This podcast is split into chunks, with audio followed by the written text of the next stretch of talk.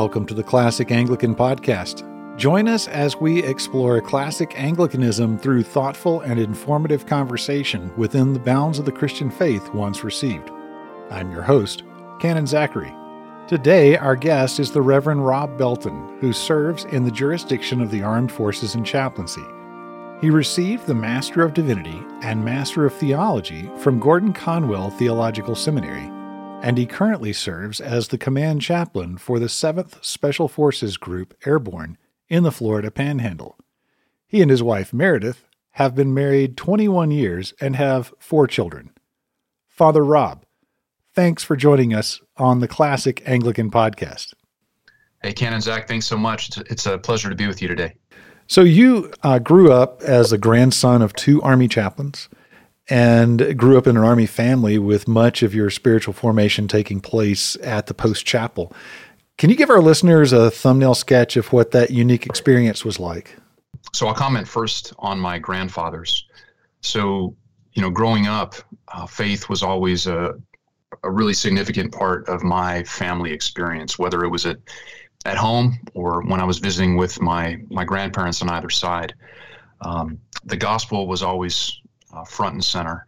Whether I was with my, my Lutheran grandfather or my Baptist grandfather, uh, they were always talking about Jesus, about the essence of the gospel of Christ dying for us on the cross and, and rising again, and the importance of uh, treasuring that truth in our hearts and living out our faith in the world around us. So I was very uh, blessed to have that rich uh, lineage of faith uh, in my family. And then faith was was very important for my parents as, as well. Continues to be. Uh, we had devotions every night. Uh, we went to uh, Protestant chapel services for the majority of my childhood, which was interesting. Um, and as many of our listeners know, uh, that term Protestant is, is pretty broad when it comes to the military chapel. So it could be everything from uh, Presbyterians or Lutherans uh, to Baptists and Pentecostals and, and everything in between. So, you know, got to listen to uh, preaching from across uh, the, the Christian tradition, from across the spectrum, and uh, certainly learned a lot along the way. Your family uh, eventually gravitated towards a Presbyterian Church America congregation, and then you moved further into the Free Church. Tell us a little bit about that journey. Yeah, so I, I really began to uh, own the faith for myself, if you will, when I was a teenager, when I was about uh, 16.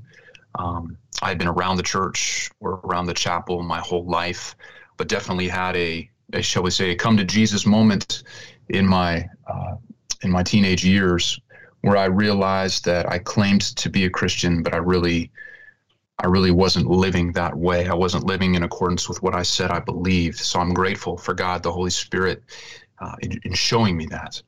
A big part of my life uh, had to do with music. Uh, I loved rock music. I wanted to grow my hair long and, and be in a rock band.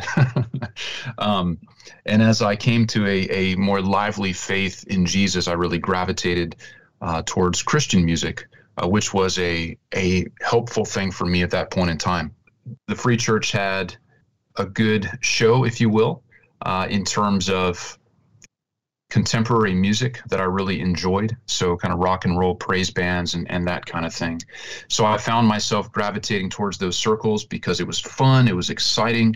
Uh, so, for a while, I, I, joined some friends at an Assemblies of God youth group. I loved the music, I loved the excitement. I learned it was okay to uh, be emotionally invested in, in worshiping God it, it wasn't too long before I realized in those circles, and there were some wonderful Christians there, but I got pretty confused about the whole speaking in tongues issue. And it became clear pretty quickly that from that perspective, if I was a Christian, I would speak in tongues, but but I didn't. And from my small understanding of Scripture, that, that just didn't didn't seem to sit well. And so I ended up uh, moving to a youth group at a, at a Southern Baptist church, which was pretty good fit. Still had still had the fun music and and uh, in-depth Bible study and all that stuff. And I stayed in those uh, Baptist circles for, for years to come. And just so our, our listeners know that maybe not familiar with the Anglican Communion and in particular the jurisdiction of the Armed Forces and Chaplaincy, Um, you know, we are not a cessationist group, and there are priests amongst us and others that have been given the gift of tongues. That's not something that we overemphasize, but not something that we shy away from. But uh, you're not the first person that I've talked to that has also said, ah, I just wasn't really comfortable with that as a litmus test for my level of sanctification or how that sat with scripture. And so we do find ourselves bouncing around from kind of place to place where we go, ah, that doesn't seem quite right. Well, this doesn't seem to be, you know, what what is in accordance with Scripture or the faith once delivered. And so you you began to experiment around, and then there you went to college. You met your wife Meredith, and then entered the army through ROTC and became a logistics officer. So you were uh, what in the Air Force we call a line officer. Uh, mm-hmm. You weren't didn't start out life as a chaplain. And uh, what was your church like life like then, and where did it lead you? We we stayed connected uh, with the Army Chapel. We were uh, going to Chapel Next, kind of an early iteration of what was called Chapel Next, which is a contemporary Christian service in Army circles. And uh, we were doing that at Fort Bragg, North Carolina, which was my first uh, duty station. I got to help uh, lead the music and the and the singing. I play some guitar, and uh, really really enjoyed that, and got to partner with Army chaplains uh, in that regard. And then on the side, I was I was heavily connected with the Navigators, a parachurch organization that many of our listeners are probably familiar with. And uh, the Navs, as we call them, uh, really did a great job of investing in Meredith and I as Christians, helping us to uh, really develop disciplines of reading the Bible and memorizing Scripture, and uh, and reaching out to others to try to help them grow in the faith. And all that was modeled on uh, Jesus' uh, ministry uh, to and through his 12 disciples. So yeah, for er, early on in, in the army, it was uh, it was Chapel Next and the Navs. And then you began to feel a call to more theological education, perhaps going into ministry, and you landed at Gordon Conwell. What what brought about the decision to go there, and what was your time like at at Gordon? Yeah, so I'll just provide a little bit more background uh, before I answer kind of the, the nuts and bolts of your of your question. So after my assignment at Fort Bragg and after a, a, deployment to Afghanistan in 2002, I moved back to Fort Lee, where I had done my my training as a logistician, and uh, worked in a job there for the remainder of my time in the Army. I got selected uh, for captain, and I had to decide: Hey, was I was I going to stay in and go to the captain's career course, or was I going to get out? Um, Meredith, my wife at the time, was working as the youth director in a part-time status for uh, for our local Army chapel, uh, working with with the youth there, and I helped her out as a volunteer, and I really really enjoyed it. Uh, we were seeking to uh, share, implement some of the lessons we had learned through our time with the navigators in terms of uh, personal discipleship, and I could really see myself being involved in ministry full time. I, I wasn't quite sure what that might look like and uh, began to pray about it, began to ask questions. Uh, I had some friends who said, hey, you should go on staff with the Navigators, which was alluring uh, in, in some ways. Um, yet I, I kept sensing this call to go to seminary for further education. And I kind of hemmed and hawed about it. Um, and my good friend Ben, who's now uh, Father Ben Noblet, one of our priests with the jurisdiction, he and I used to go for long runs together on the Petersburg battlefield in Virginia and he said, "Hey, Rob, if, if you think God's calling you to seminary, then just go." so it was kind of the, the obvious uh, wake up that I needed, and Ben Ben was spot on. So I did a lengthy search and found out uh, about Gordon Conwell Theological Seminary. I hadn't heard about it before until someone told me about about it while I was searching. It was evangelical. It was multi-denominational, kind of bringing the best and brightest from across uh, the Christian, uh, at least the Protestant spectrum uh, together there in New England. Uh, and I ended up going there, and I'm so grateful uh, that the Lord led me to Gordon Conwell. It was a it was a beautiful but tough experience as the Lord uh, began to confront me ever more deeply with the truths of Scripture and uh, do a mighty work in my heart in many ways. I'm always intrigued by the different theological backgrounds of folks as they come to the jurisdiction and also uh, the different seminaries that they have gone to, and and we are fortunate and blessed with people who have uh, varied and robust theological educations from across the spectrum. And at schools like Gordon Conwell, where you know they are academically robust, there is an emphasis on a broad church, and uh, and then that lays some groundwork for you to be able to seek the Holy Spirit and where He may be calling you. Mm-hmm. And after your time there, you uh, were serving as a minister in an independent church and as a chaplain in the Army National Guard. So we're fast forwarding a little bit here mm-hmm. in your journey. And there was some foreshadowing that took place for you in those two ministries toward your Anglican journey. Can you share a little bit about communion and the focal point of ministry there for you? Yeah, absolutely. You know, it was such a such a unique experience. Towards the end of my time at uh, Gordon Conwell, I was getting ready to graduate. I was also working down the street as a resident director at Gordon College. And we had the opportunity to stay on, and yet I really sensed that the Lord was leading us a different direction. And there was a, a church called River of Life in Sanford, Maine, just about an hour and a half away from the seminary in Massachusetts, uh, that, that I interviewed with, and they called me to come and be uh, to be their lead pastor. Um, we really believed this was the way the Lord was directing us. Meredith and I took an intentional time of of prayer, um, and the Lord seemed to clearly indicate that He was calling us there.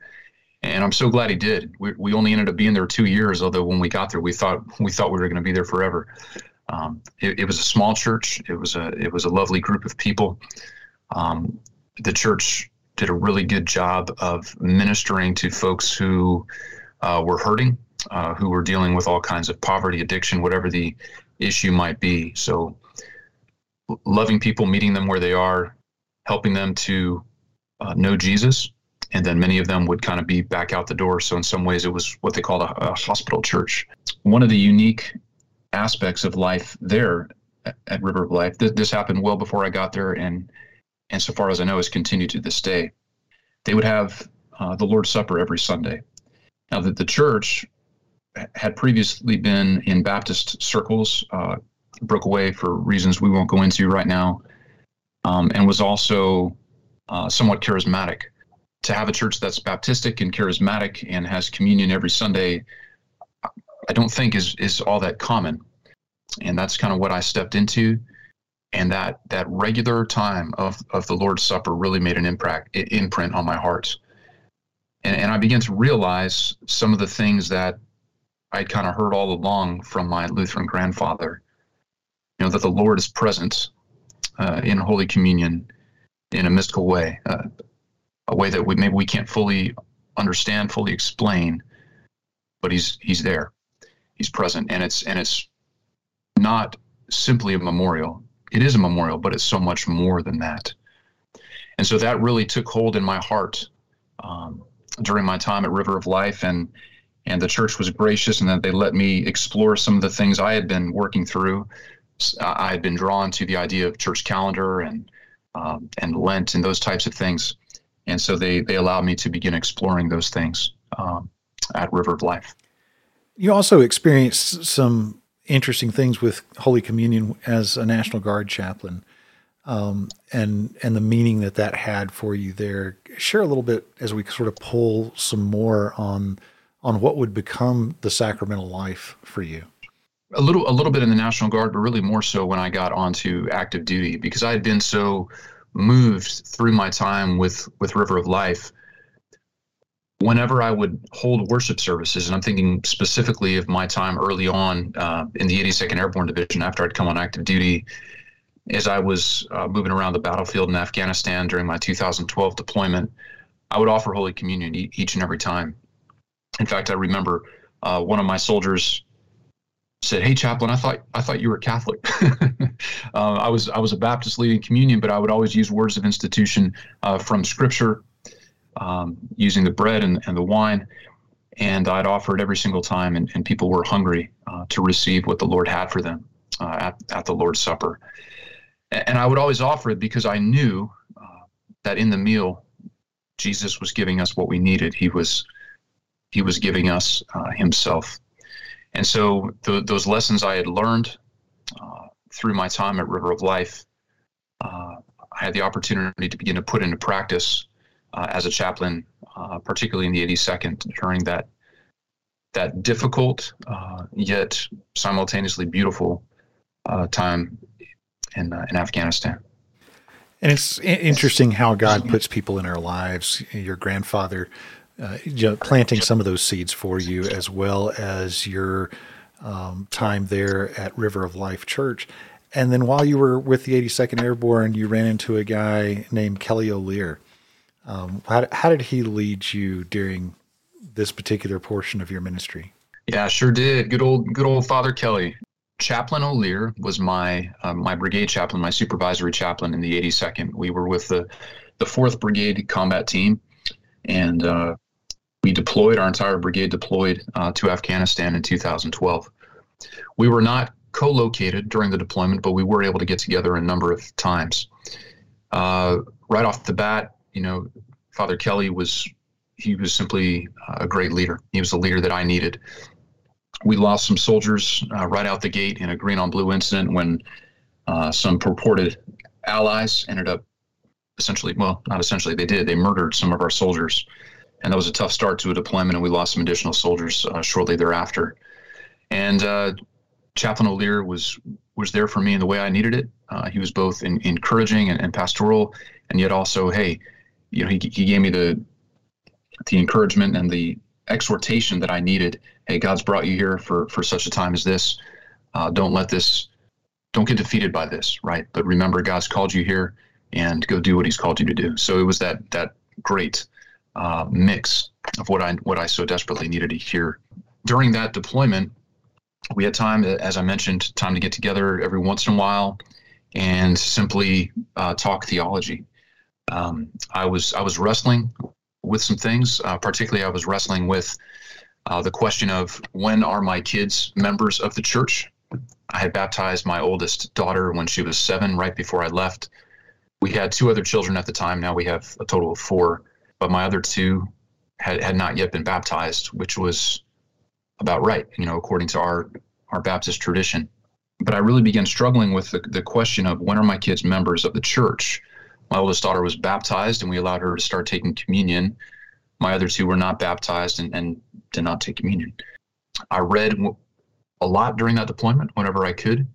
Read a, a really helpful book, actually by a Presbyterian minister who uh, drew the lines biblically and theologically between Old Testament uh, circumcision and the Passover meal, and then New New Covenant, New Testament baptism and the communion meal.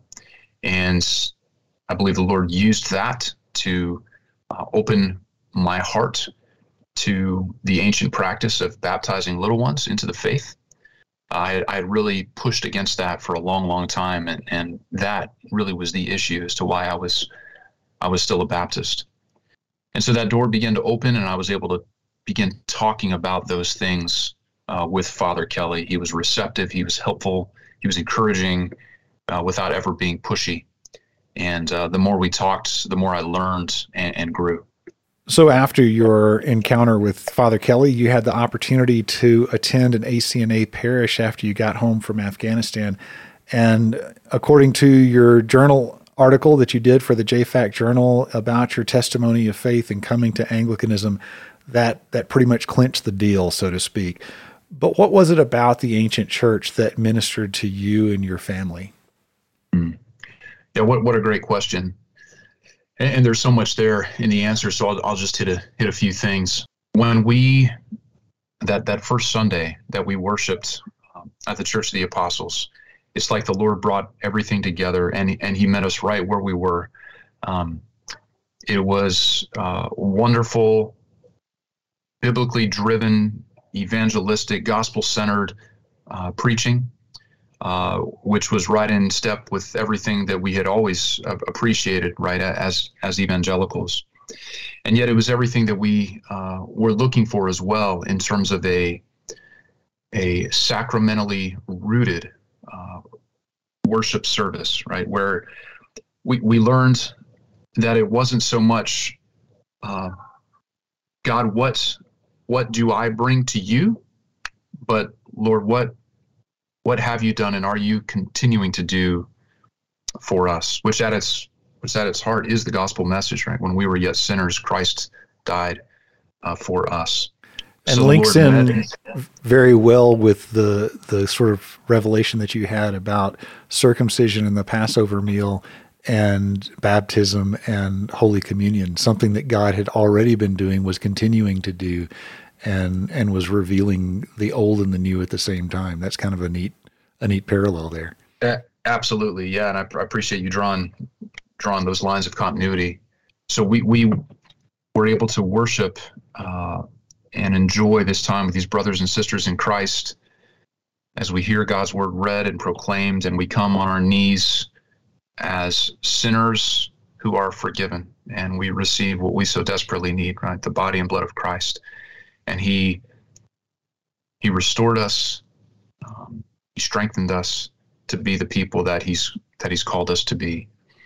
You know there's an, another kind of a neat piece to all that. My wife had been doing a, a bible study on the tabernacle.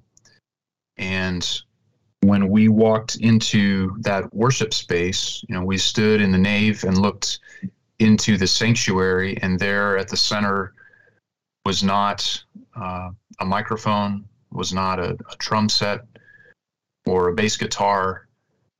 It was an altar, and behind the altar was a cross. Right? And so, and, even the building that we we're in was was a sprung structure, so it wasn't a permanent structure and the way all of that worked together really resonated with my wife in terms of what she'd been studying about uh, the tabernacle uh, in, in, the old covenant. And so the lord even used that and was very gracious and kind of him to kind of bring all of that together as we were uh, on this journey. What a wonderful providential story to be able to tell um, in a in a sprung hangar to be able to to see that. And then from a rock and roll guy to be not only okay but celebrating the fact that that the musical instruments aren't front and center uh, but the one who is being worshipped and the altar and the cross there amen and, and in this particular church you know they still they had a they had a band they had drums and guitars and all that but it was off it was off to the side. And, and you know what I came to realize was that whether it's whether it's what we might often call a praise band or it's a pianist or an organist, you know, th- those are largely preferences, you know. And, and the point of it all is that the gospel needs to be front and center. So, you know, I've learned not to get hung up on uh, on music style because what's what's critical is that God's word is read and proclaimed and the sacraments are rightly administered. And different local parishes uh, will do music in, in different ways, and that's fine. That's that's a cultural thing, and there's there's nothing wrong with that. And since your ordination to the diaconate and the priesthood, you've grown even deeper in the faith Catholic. One area that you discovered was the benefit of apostolic succession and the defense of the faith. What is it about this doctrinal and practical reality of the ancient church as it comes to us through Orthodox Anglicanism that gives you such great comfort? Wow, what, what a great question, Canon Zach. I appreciate it. And there's there's a lot there.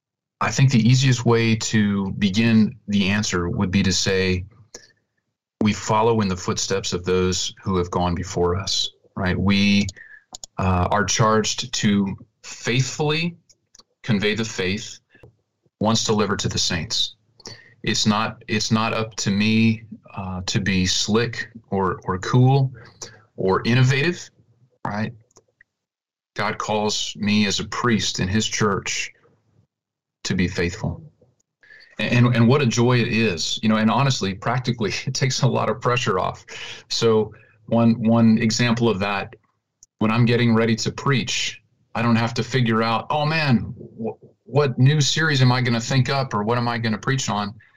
I go to the lectionary, right? Because it's it's there.